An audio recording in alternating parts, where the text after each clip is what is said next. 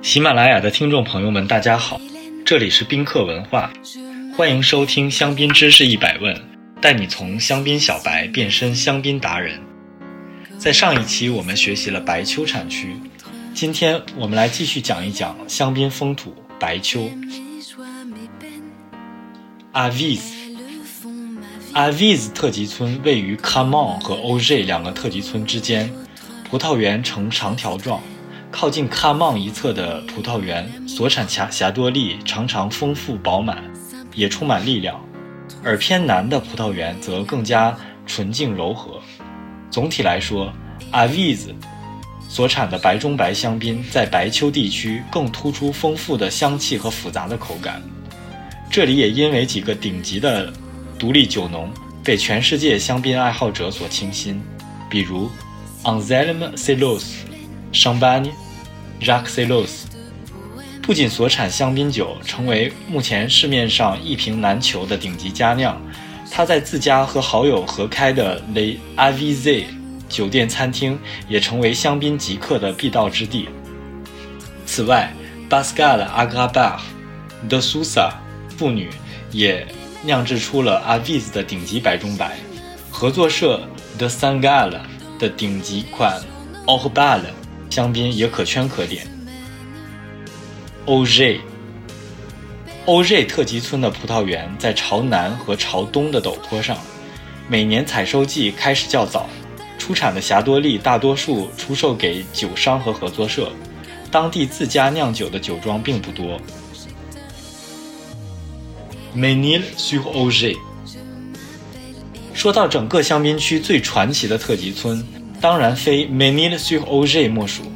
这里不仅有独特高雅的 Champagne Salon 沙龙酒庄，也有 Koug Koug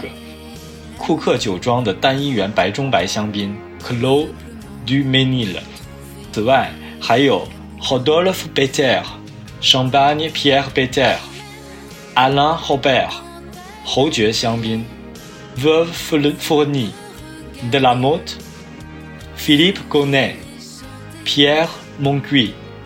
等著名酒庄或独立酒农也都闻名于世。 Mesnil-sur-Oger 白垩土，土质很硬，地表几乎没有土壤覆盖，出产的香槟酒细致复杂，充满花香果香，最让人倾心的是它极致纯净和矿物感，陈年能力极强。 Vertue 白丘最南部的 Vertue 一旗村曾经以其静态红葡萄酒闻名，当地的种植者却由于种种原因拔掉了这里的黑皮诺，取而代之的是近五百公顷的霞多丽。可喜的是，这里的霞多丽也没让人失望，非常细致，香气和口感都很丰富，矿物感较 Mesnil-sur-Oger 稍弱，但是更柔和，香槟酒更早达到适饮期。这里也是很多大型酒庄和独立酒农的聚集地。 Champagne du Val-le-Roy、 L'Armandier Bernier、 Colin Doyard 等酒庄都在这里。 Gautes Cézanne、 Val du Petit Morin。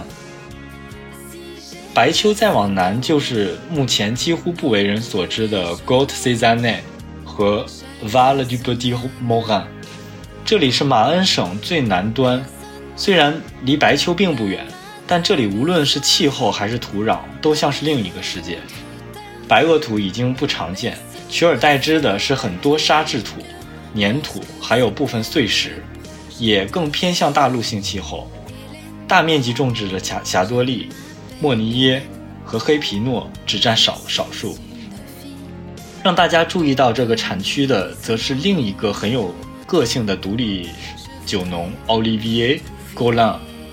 Champagne Ulysse Golan。 他在这个几乎被遗忘的产区酿制出了充满迷幻性色彩的高品质香槟，早已供不应求。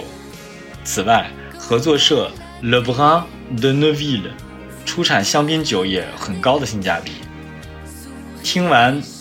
白丘下半部分的介绍，下面教听友们特级村